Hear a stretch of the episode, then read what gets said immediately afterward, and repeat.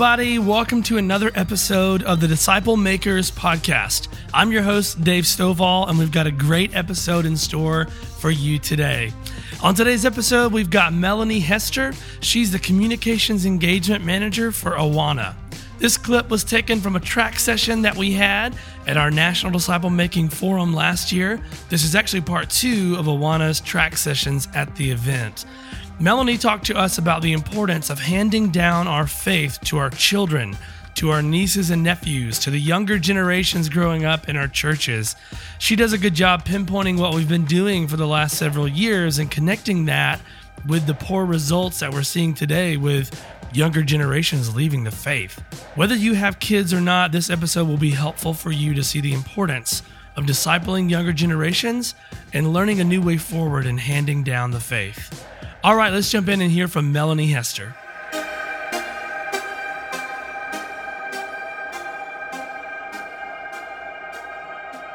My name is Melanie Hester, and I am with Awana. I am the communications engagement manager there. I have been for the last two years, and um, it's kind of a dream of mine that God made a reality by being able to work and further on just the mission of child discipleship and what it looks like for the children of today to be influenced and come to know Jesus in a way that lets them be you in the church of 2050.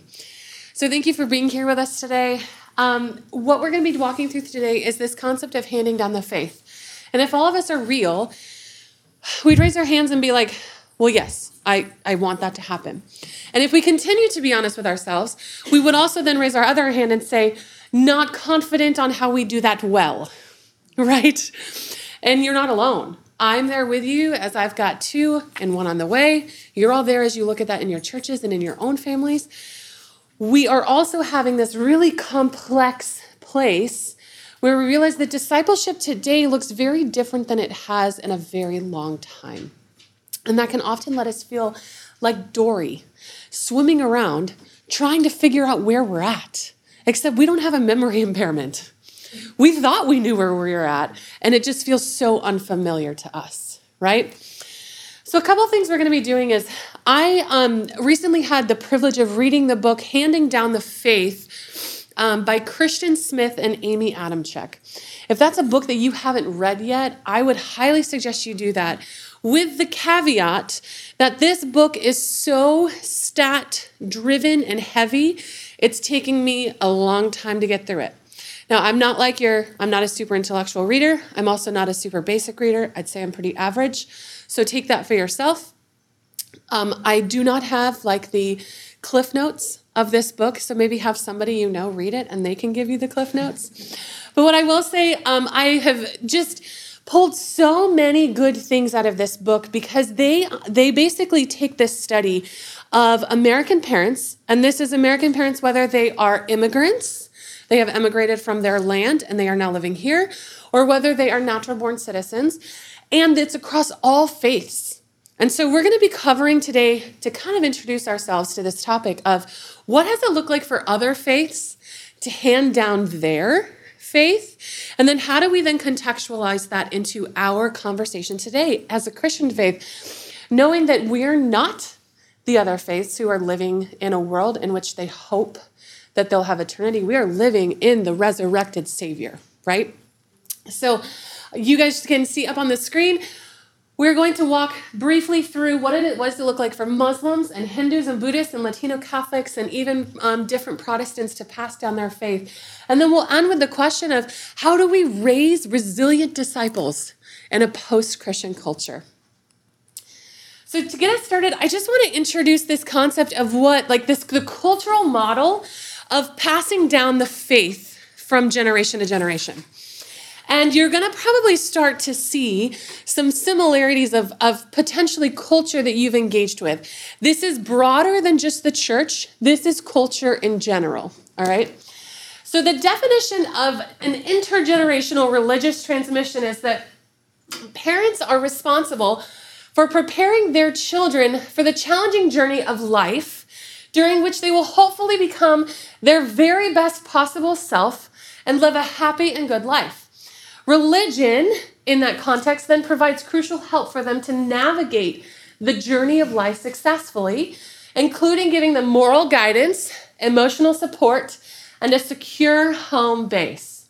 So, pause there for a second. Lots of words I told you. It's a really high level read, right? So, up to that point, parents are saying the intergenerational model of passing down the faith is to give us the outcome that our kids are living a really good, happy life and that they're living their best selves. Anybody heard that in culture lately? Yeah? You be you. You know, like even even in the Christian world, God made you to be exactly who you are. Yes.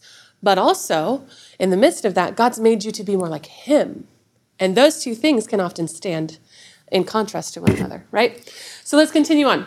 So, parents should then equip their children with the knowledge of their religion by doing the following modeling its practices, its values, and its ethics, which then children will, and I love this word placed here, hopefully absorb and embrace it for themselves.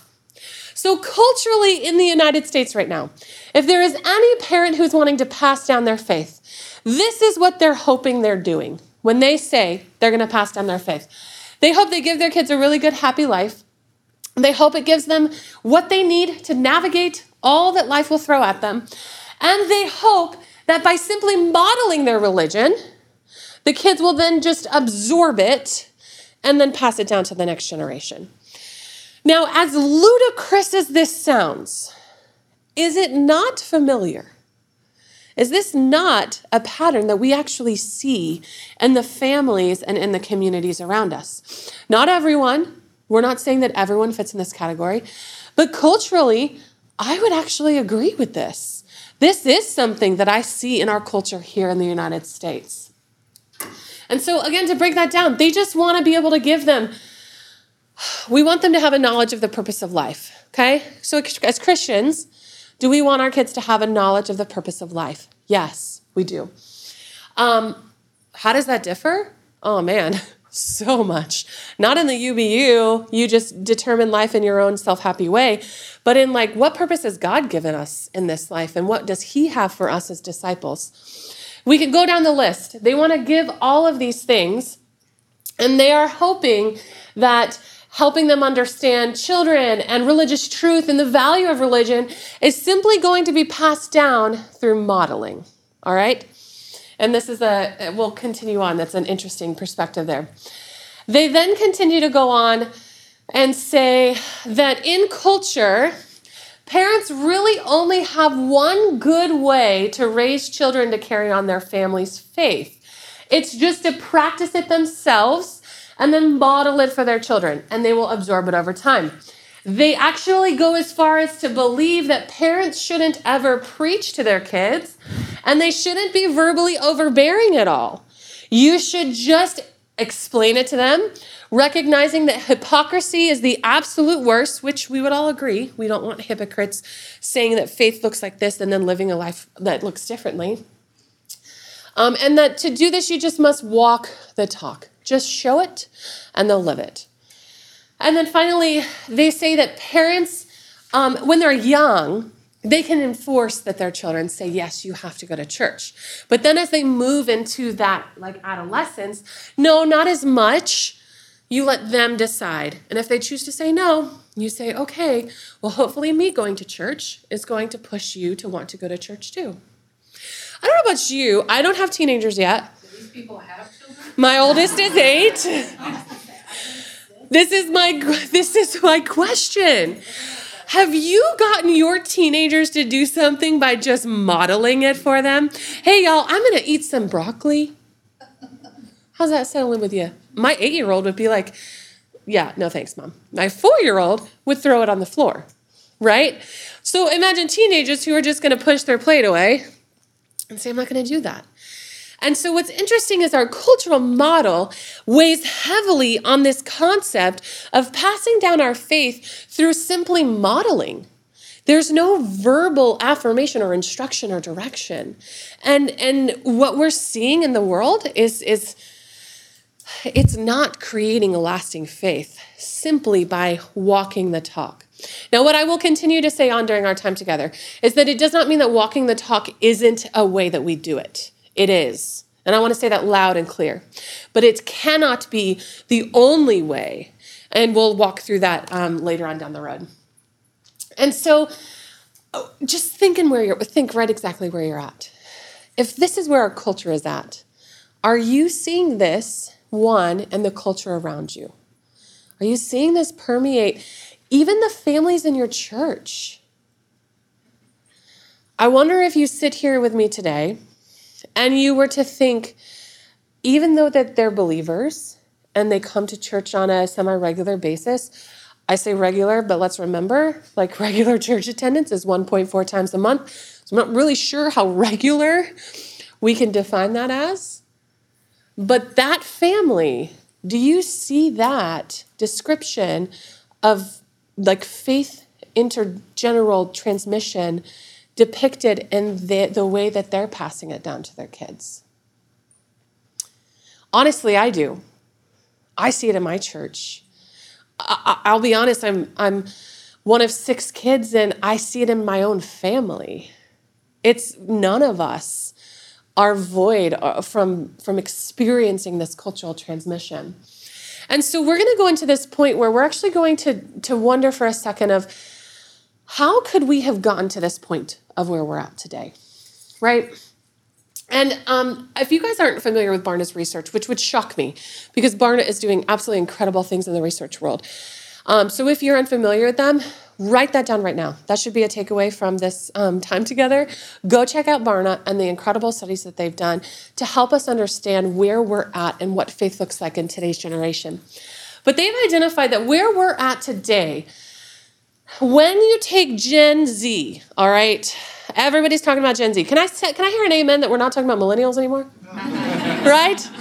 Even my dad was saying just the other day, he was like, "Oh man, those millennials," and I was like, "Dad." Millennials are in their 40s. like, it's not, I'm a millennial and I have three children. Like, we have our thing. But it's now moved on to the next generation where we're talking about Gen Z, right? And Gen Z, this is again a broad statistic across all of Gen Z, not specific to one faith, but Gen Z would declare that 34, 34% of them, their religious affiliation is either atheist, agnostic, or none. That's a staggering number. That 34% of them declare, I don't believe in God, there is no God and they're completely rejecting any sort of faith in any capacity. And then on the flip side of that, only 4% of all Gen Z would identify that they have some sort of a biblical worldview. Now, this was not even specific to a worldview centered on these parts of scriptures. It was just a biblical worldview. So who knows how they define that, right? So only 4% of Gen Z is saying, I have a biblical worldview, declaring a relationship of some sort with Jesus. So that's the world we're living in today. All right. And while millennials are the ones that are having kids, Gen Z are the leaders that are coming up that are getting married, who will then most likely have kids. And so, for those of us who are in our churches, we're either seeing Gen Z in our youth groups and in our college ministries and our young adult ministries, or we're going to start seeing their children in our children's ministries. And we have to realize that only 4% of them have a world biblical worldview. So how effective is our current model of handing down the faith to the next generation? Right? I would say not to be hopeless because it's more effective than we think because of the power of the Holy Spirit. All right? It doesn't depend on us to pass down our faith. That is the work of the Holy Spirit. However, there are structures that we can put into place to help us to help us be able to support the Holy Spirit in a way that God has designed us to do. All right, so this book then goes on to go through for kids, there are three major influencers in the life of a child that impact their faith. It's parents, it's the church, and it's intergenerational influence. All right, there's that word again. So we're going to stick to parents first. And um, parents, they, they, they found in their studies that parents are finding these young adults to have far more cultural buy in to topics than any young adults ever have before. And I find that to be true as well. We have young adults up and coming that we're seeing are young entrepreneurs creating businesses to save uh, honestly, uh, I saw one on Shark Tank just the other week. This young 13 year old created a business to save the like the marine life in the beach that's close to his house. Right? Like we're seeing kids at a much younger age engage in really adult topics. They're, they also found that they've bought into adult values and goals at a much younger age than ever before.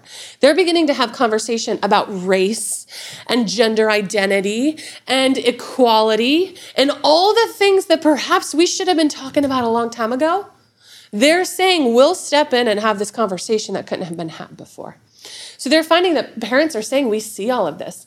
They also found, can we just look at this last one? The vast majority of teenagers get along with their parents. That does not mean that there's never fights. But the vast majority of teenagers do not hate their parents.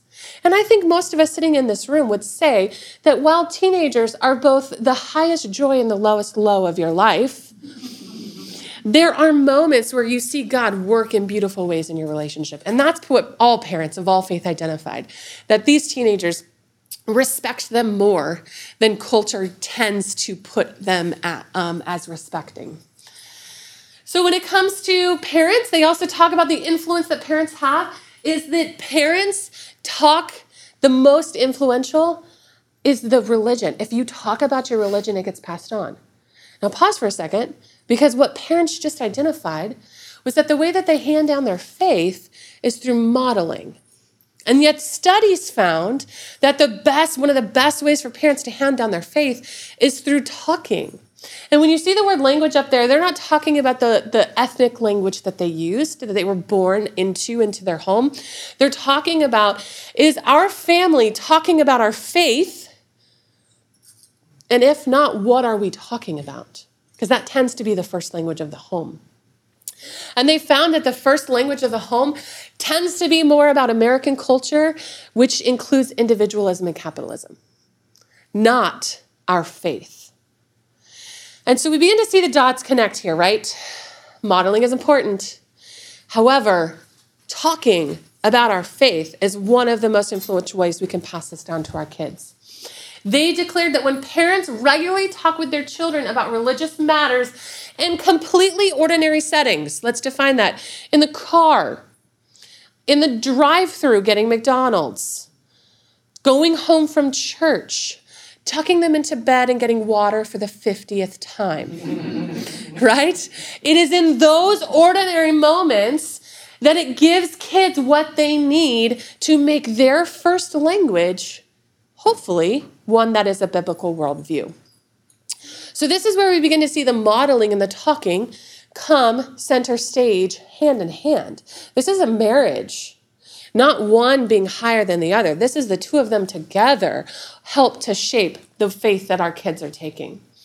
And so the biggest takeaway was we are going to talk about what we care about.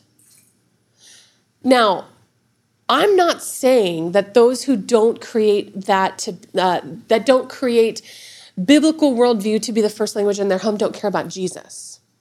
They could be godly, influential people in the church that love Jesus. But if they're not talking about it, then it does show that there's something they care about more that they're wanting to communicate. And so that's kind of the point that we're coming to today is that it is both the model of modeling and showing our kids what it looks like for us to exist in a good, healthy relationship with Jesus, being disciples of Him and following after Him, and also what we talk about. And I'm gonna go there for a second. That's like in terms of politics, that's in terms of how the church is handling any given problem on any given day. That's in everything. How are they hearing us talk? Because they hear far more than we admit. I think deep down we know that they're hearing it, and we just hope that the CD we put on in the back of the car is loud enough to mute the conversation that we're having in the driver's seat. right? So we're going to go relatively quickly um, through this to make sure that we can get through everything. Um, but as you go through the different faith spectrums, we're going to we are going to find that most American parents weren't actually concerned about major religious losses in their kids. This was fascinating to me. When you ask them, "Do you think your children will lose their faith?" Most of them were like, "Yeah, I'm not really concerned about that." Really? Really? Okay, interesting. Okay, this is again, it's across all major faiths, but fascinating. And when they described that, they said they either think confidently, my children will never lose their faith. Okay? Or they just say, I just don't really know what's going to happen. And it goes back to that definition. Remember that hopefully the modeling will then just absorb into their lives. I'm going to go out on a limb here and say that hoping that faith gets transmission to the next generation isn't enough. It's not enough. We, in fact, we can actually do more than hope. We can't control, we can't guarantee, but goodness, we can do more than just hope that our faith gets passed on to the next generation. There was only 14% of all parents in this study that actually feared or worried that their children would lose their faith. I don't want to, we talk a lot about how if your children exist in today's culture, which they do, they're being discipled by something. What is it? Something's discipling them. It, it, may not even necessarily be TikTok or social media. Like you may put really good boundaries in that in that level. It, I don't know what that looks like for your family, but they're being discipled by something. And I think the question we have to really ask ourselves is are they being discipled through Scripture? Are they truly, through all moments of our week, being discipled with a biblical worldview? Because what we also know, thanks to Barna, is that, that by the age of 12 and 13, y'all, their biblical worldview is set. Let me say that again 12 and 13. Their biblical worldview is set.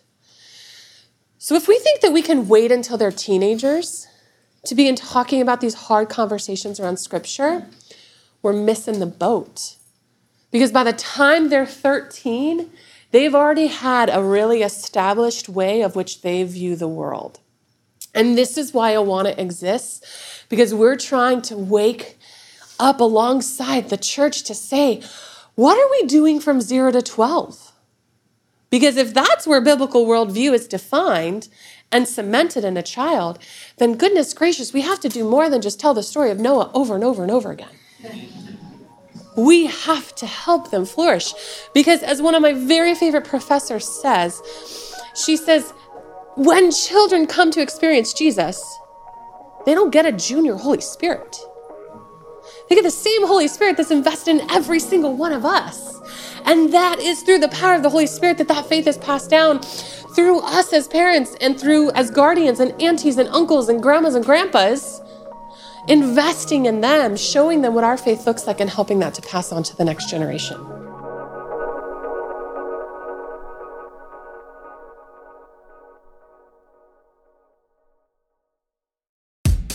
Hey, I hope you've been enjoying this episode so far.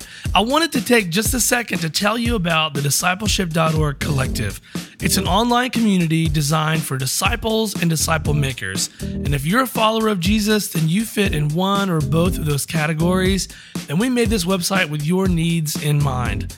The website itself is super cool because it's like stepping into a virtual church building. There's a welcome center, an auditorium for main events, and even some classrooms. Right now, you can get free access to this collective where we provide weekly webinars, we've got ebooks, and even disciple making assessments for you and also your whole church. And don't mistake this for just a website, it's actually a community for disciple makers. Basic membership is free, but there's also a premium access option that includes courses, certifications, and online gatherings with other leaders from around the world. So go to discipleship.org slash collective and sign up for your free membership today. So we've come to this thing. This should be a really simple one because I've totally set you up for this. All right. So, which statement resonates more with you? That children should be encouraged to decide their religious views on their own, or parents should encourage children to just accept their faith. You can put a one up if you think it's number one, put a two up if you think it's number two. You can do a one and a two if you think it's both. All right? I am not just raising the roof here. I know I like that's a different generation. It's both. We should be allowing our children to both decide their religious views on their own and understand and ask hard questions while also being shaped that your faith has been passed down to you from generation to generation. My son is eight and he's going to get to be baptized on Sunday. And this has been a long thing. And we are so excited for him. But one of the things that our church specifically speaks over children is this, this incredible um, just nature that they say, child, you have been born into a family of faith. Don't underestimate that. And the first time I heard that, it kind of took me back. And I was like, I mean, that's true. And as I began to continue to unpack that, like having a child that's been born into a family of faith gives them a front row seat to transformational disciple from the very moment of their birth. What a powerful gift the Holy Spirit can use that in their life. So, we're going to go through super fast because the biggest piece of each of these models of different faiths will come um, up really quickly. So, we first went through Muslim parents. And Muslim parents are very specific to, they do a lot of in home modeling. Every Sunday, they go to their mosque, they spend all day there. And in parents and kids together, they cooperatively engage in religious activities and opportunities to enrich their faith. In fact, there's a quote in the book where there's a Muslim dad who's being asked, like, why do you go to the mosque on Sundays with your kids? And he said, well, what kind of example would it be if I dropped my kids off all day and I went to the mall? And I kind of like, when I heard that, I was like, oh my gosh, that that's great. And yet then I kind of reflected on my own experience of like, how many times do I drop my kids off at church? I'm like, whoo, I got a two hour break here. That's okay. But what a powerful opportunity to say, what could I be doing with my kids during that time that helps their spiritual development? that was my biggest takeaway from watching, like from reading this from Muslim parents is they together, parents and kids, are experiencing their faith transformation together. And I thought that was a really powerful model. So, second, Hindu parents focus primarily on like modeling their faith in their home. In fact, when you pull them aside and take them to the temple, the temple really is more set for cultural connections and opportunities to kind of remember their identity and who they are. But the all most of their faith practice happens within their home. In fact, they have entire rooms of their home set aside to worship the various deities that they have. And this caused me to stop and think for a second and say, is there any area of my home that I have literally set aside to worship Jesus? What could that look like? Now, some of us might reflect back on our own growing up years where we said, my dad or my mom was always seated at the table with a cup of coffee and their Bible open. I will say that that is a space where they that that that was consecrated for the word of God. But but honestly in my life, I don't have that like spot in my home where my kids know that this is where mom grew her faith. I, so I wondered, what would that look like for us in the church to encourage families to have a spot in their home where either individually as parents or kids gathered with them and together, this is where we transform ourselves into being more like Jesus. Um, really quick before I go on, the main influence for the Hindu faith was actually grandparents.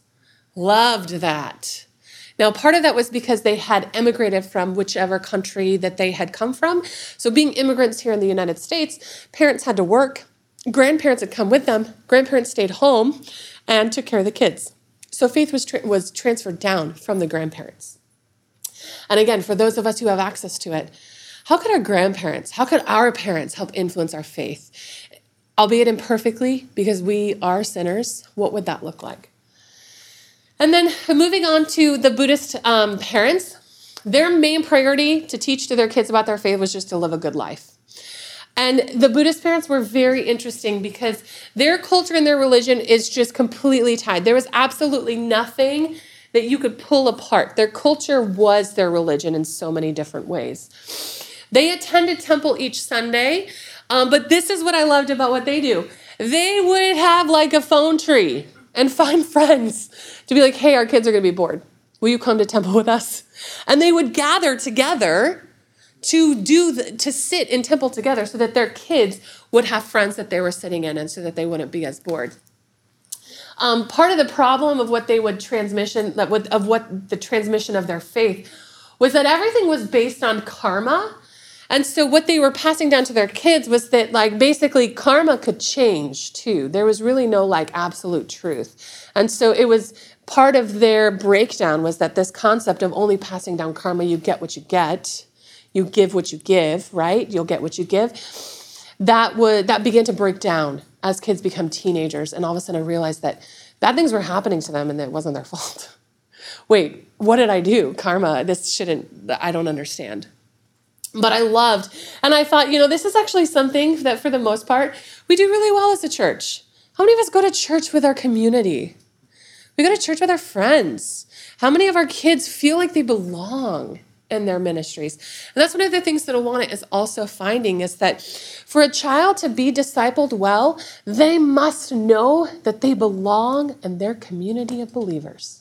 And that looks like being known by name. That looks like having a loving, caring adult, investing into them outside of their parents. It can be their parents, but it's also got to be somebody else. And, and, and that, that knee to knee, eye to eye, like, I know you. And I'm so glad that you're here today. So that belonging thing, and that's something that we as a church both do and can be better at for sure. So, Latino Catholic parents are going to be the most similar to us because there are so many God fearing Christians in the Catholic Church, as we know. And so, Latino specific Catholic parents have. They're, they're, they were immigrants here too, and so they really, but they were fo- their focus is really on like we really want to give our kids a moral education because we want to keep them off the streets. So we want to teach them what is right and what is wrong. That's great. Like you know, God gave us the Ten Commandments. He gave us the things to help know what is right and wrong. They had great emphasis on what prayer and modeling their faith would look like by just simply reading the Bible. But where they really struggled is that they, they, they didn't understand how to instruct and spiritually form their children. So they would say, We just know we're supposed to read the Bible. There was not necessarily this long kind of scope and sequence kind of an idea. And I think this is actually something um, the mainline church, our non denominational churches, we all can struggle with too, is that it's hard for us to look past just this Sunday or this opportunity in the car and, and string all of these moments together to see that our children are being formed spiritually by the interactions that they have. Um, and so, because these parents were also working all the time, they found that passing their faith on was really difficult because they weren't able to be with them all the time to actually pass their faith down all of them identified, all of the religious parents identified that we talked about today, they felt that their house of worship was missing child specific spiritual formation. And man, when I read that, I was like, hey, here we are. Evangelical church, believers of God, disciples of Jesus, we've nailed this one. We have, for the most part, child specific spiritual formation. And honestly, I let it sit at that.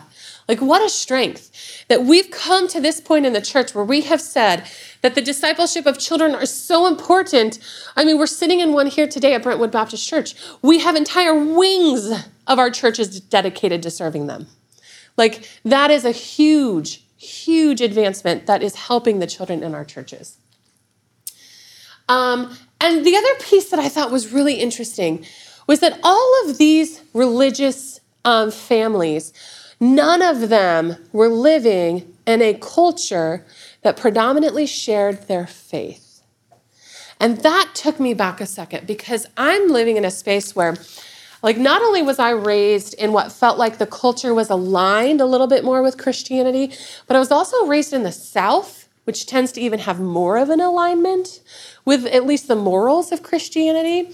And so sometimes when I look out into the future, I wonder how are we going to raise our kids in a world that is so culturally opposite?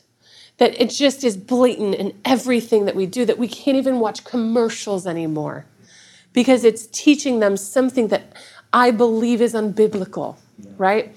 And this was such an encouragement to me. None of these families are passing down their faith in a culture that is predominantly their religion. And yet, even though their response is, we hope it'll just get passed on, they're still trying. They're still doing something. So, have hope. We are not alone. We have not only do we have examples that have gone before us, but but again, we have Jesus to show us the way. And um, have any of you ever read the book um, Reappearing Church by Mark Sayers? Okay, great book. Another great one you can read. Okay, write that down. Mark Sayers is essentially uh, he is a pastor out in um, Australia, and he writes this book basically talking about there we're we're happening upon a essentially a revival that's going to happen in our churches. And it's going to happen because we live in a post-Christian culture. And it takes a specific amount of things to get there.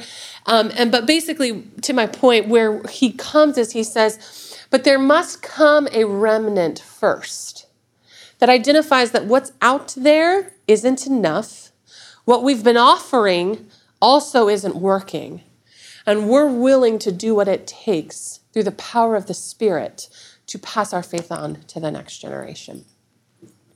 And so um, there's a couple of things that we'll go down through this list um, and just kind of highlight a couple of them. But one of the things that we, one of the ways that we have to pass down our faith is recognizing that children are active participants in their faith. The moment we start to think that a child is only so much of the ability to understand our faith, we are losing the power of Jesus in that child. And so, in your homes and your churches, each child should be looked at as a disciple. And our church, our churches must build some systems where we're no longer uh, wanting to just take care of the kids so that parents will come to church. I mean, because that's been a really common thing over the last two decades. Like, how many of us have said that we've sat in our churches and said, well, how do we get more, how do we get more families in? Okay, let's do a really cute nursery. Let's do this little curriculum for kids, and then we can attract the parents in because they they know that their kids are in a safe and dry place. Their kids will be taken care of. Are all those things good? Yes. We must provide those. But if that's the purpose in which we are providing children's ministry, then we are simply babysitters. And I'm here to tell you that we are not babysitters. Children's ministry is spiritual formation for the tiniest of disciples. The second is that as families, we have to prioritize the gospel in our everyday life. And that looks like in road rage being irritated because somebody cuts us off. That looks like in politics when we our when our local government puts out a mandate that we don't agree with. That looks like communicating in a way in which we prioritize the gospel and the power of Jesus more than we prioritize what we care about what's going around us. The culture at the time of Jesus coming here to earth was so divisive. Jesus didn't come in during a time where the Jews and the Romans were just perfectly getting along. And they were just having a great time living in harmony and unity. And yet, Jesus was able to lead disciples and reaching the uttermost parts of the earth and really letting the politics fall to the side. How do we do that in our homes? By prioritizing the gospel in our everyday life. Um, the third is that the spiritual formation of our children has to be a shared, collective engagement between both the church and the guardians at home. All right, I'm going to say something really hard here. And it's been something that we've been dealing with where it's the argument of is the church the primary spiritual form like formation for the, the child or is it the home the home says it's the church the church says it's the home and we kind of keep making this awkward place where we want the other to own it. And here's the truth it's actually both. Because if we look back in Deuteronomy where God's talking about, he's, he's saying, lay it upon your children when they're sleeping and when they're walking by the way. This wasn't because they lived in the society we live in today. They lived in a tribal community where they were all doing that together. All of God's people were discipling the children in that Israelite community. The aunties that didn't have children, the grandmas and grandpas that, that had children and then had grandchildren and then had neighbors that had grandchildren. It was everybody all together doing that. And so if if we don't begin to create some unity and, and really some synergy in that space, we will not disciple the children in our lives the way we need to and hand down our faith because they will continue to live in the stalemate that we're in. And in addition to that, one of the things that we as church leaders have to come to grips with is that discipleship isn't happening in the home. And we all know that, and it's frustrating. In fact, I was talking to a leader out in Wisconsin just last week where she said, as her church comes back in and they're seeing kids begin to, their numbers come back to normal after the pandemic, they're actually finding that the gap of biblical literacy is vast what they left with is not what they're coming back with. And so when we as church leaders sit in that space, instead of, you know, frustratingly saying, parents, get your act together, you own the spiritual formation of your kids. Perhaps we should be asking the question of, do these parents know how to disciple their kids? My gut tells me that they probably don't as well as we hope that they do. Get them an action Bible. Okay. Yeah. That's great. I hear that that's great. You know, my son has an Adventures in Odyssey Bible. He loves that. We've had to kind of walk through how Wooten's voice is not God's voice. So that's been a whole thing. But he loves that. It gets him engaged in the scriptures in a way that he hasn't been before.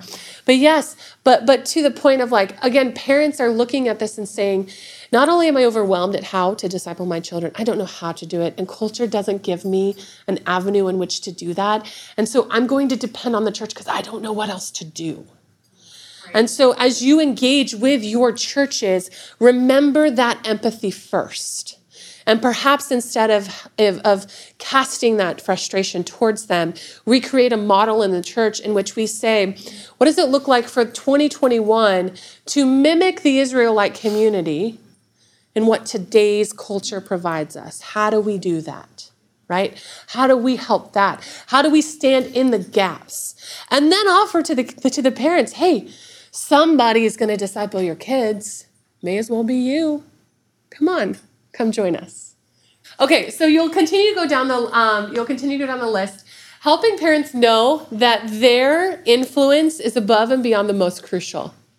Because I think sometimes parents give up a little bit in the sense of like they listen to their coach more, they care about their friends more, all they want to do is on their phone. And I think that while, yes, those are the external symptoms that they see, kids value their parents' influence far more than they give them credit for. Um, next is that, well, let's go back to that modeling piece. Modeling is essential. It's not just talking. And and guys, we all know that. But how many of us would actually admit that the modeling of our faith is done even at a place that you feel comfortable that the Lord covers the gaps in a really beautiful way? We all have areas of growth in the way that we can model the faith to those that are around us. And so, what does that look like for each of us to ask, Lord, how can I better model my faith for the kids, not only that are directly under my influence, but better in my church community as well. Okay, and the next one.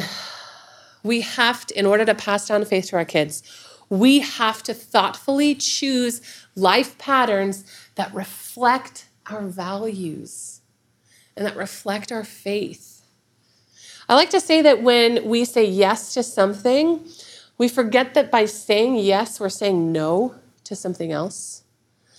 And I think as parents and as um, guardians and as grandparents, that's something that we have to become more aware of.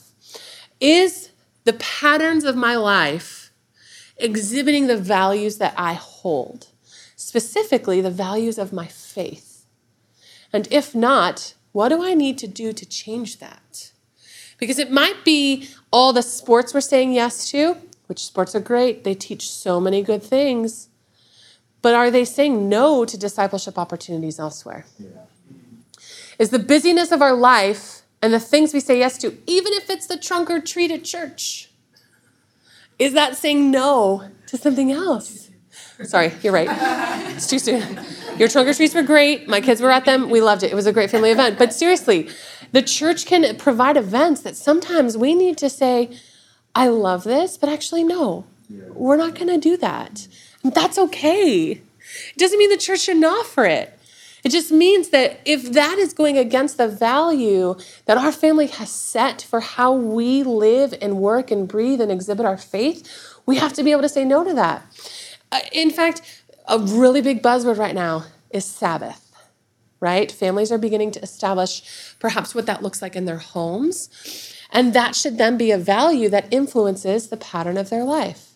So if a church event falls on a time where you've chosen as a family to rest, that should be an automatic no. Because that event falls in conflict with the values you've set for the spiritual formation of your kids. Let's go into Advent right? We're about to come into this season of celebrating Christmas. I know we're a couple of weeks ahead of time, but you know, that's where we're headed, right?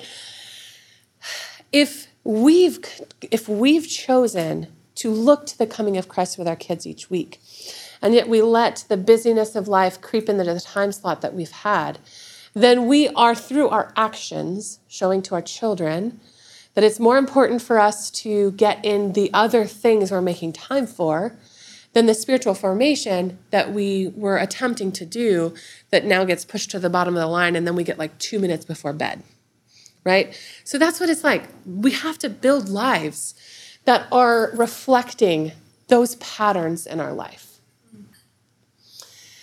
The next one is that we have to listen and engage with the very hard and murky questions that our kids are grappling with and I use that word murky intentionally because how many of you have been sitting in the classroom with kids or you've been sitting with your own kids and all of a sudden a question comes up and it's like, oh dear. Not only is this so convoluted and complex, like it's so multidimensional, I don't even know where to start, right? We don't know how to talk about that.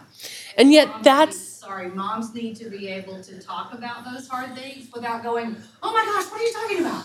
Yes. Don't react. Right. Just listen. I had this moment with my son just this week where we were talking about something very serious. And to protect his privacy, I won't say anything, but I remember sitting there and in my head thinking, like, don't react. This is a good conversation. Do not bring any sort of anything to influence him. Just listen. And it was probably I've gone through a lot, and it was probably the hardest thing I've done recently of just listening to him process. So yes. But if but but how often have we kind of given the Christian quip of like, well, all things work together. So the bad things that happen in life, God is good. He'll be there. Okay, I'm here to tell you, yes. God is good all the time. But that's not because my bad circumstances turn to good. It's because of his goodness in the midst of the dark circumstances. It's experiencing both of them tangentially at the same time, right? And so if we don't begin to engage these hard questions, they're taking these questions elsewhere or they're allowing culture to give them the answer that they need for those questions. And that is then where we begin to see this disconnection happen with kids and the passing down of their faith. Um, the next one, and this is something that I'm preaching to myself here, is that we have to prioritize our own discipleship. Man, it's easy to talk, to tell kids you must love Jesus, to tell kids it's important for you to worship Him and to pattern your life after Him, and then it stopped there. And we've all heard it. But your the the ability for you to disciple your children is dependent upon your own discipleship.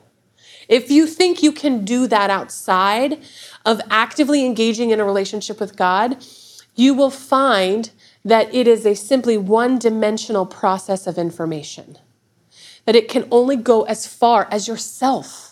Because if you're not being transformed by the Holy Spirit, then the Holy Spirit can't use your discipleship and your engagement to transform the kids in your life.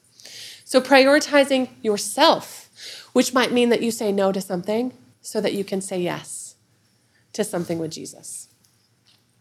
And then, lastly, being willing to explain your faith to any and all that will listen. And, and what I mean by that is, we've we've seen and i'm not going to go into this at depth but we've seen evangelism change over the last five decades in so many different ways. I mean i remember as a kid my community would have every thursday night we'd go door to door knocking and handing out tracts right?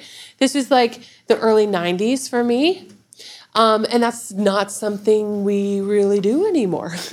that's not a type of evangelism. And in fact, tomorrow, if you want to come over um, to another breakout, you'll hear a little conversation around digital evangelism. And that's what we've looked, you know, that's what we're looking at today. But evangelism has changed to where there's so much more conversational about what it looks like to have talks about Jesus with just people you brush shoulders with, even if it's for 30 seconds. And so that's another way that we can pass our faith down is not only being willing to do that with strangers, but being willing to take those 30 seconds with our kids and saying, this is a faith moment. This is this is what I believe. Actually, this is a moment that I'm really struggling with. And I'm going to go process this with somebody else. You don't need to process this with me because you're 8 or you're 12 but you should know that I'm struggling with this and this is really hard. That's okay because God takes those and He understands and He holds them and He walks us through them.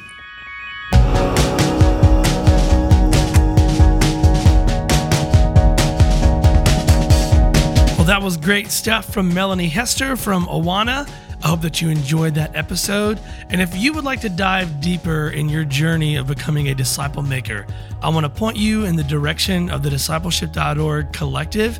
We host shows there and webinars and seminars and all kinds of stuff. You can sign up for a free account today, discipleship.org slash collective. Thank you so much for listening, and I hope that you enjoy the rest of your day.